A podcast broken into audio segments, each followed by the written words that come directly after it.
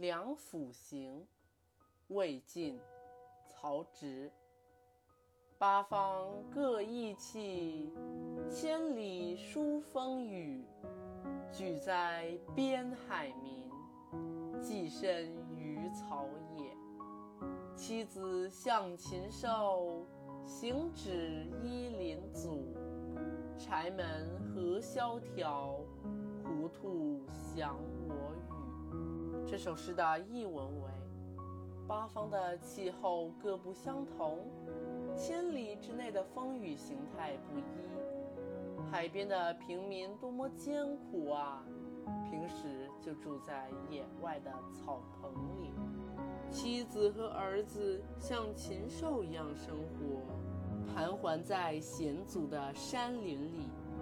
简陋的柴门如此冷清，在周围自由穿梭，毫无顾忌。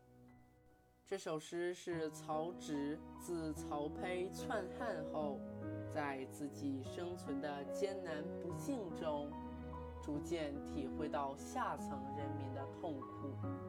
他在这首诗中，以白描的手法，反映了边海农村的残破荒凉景象，表现了他对下层人民的深切同情。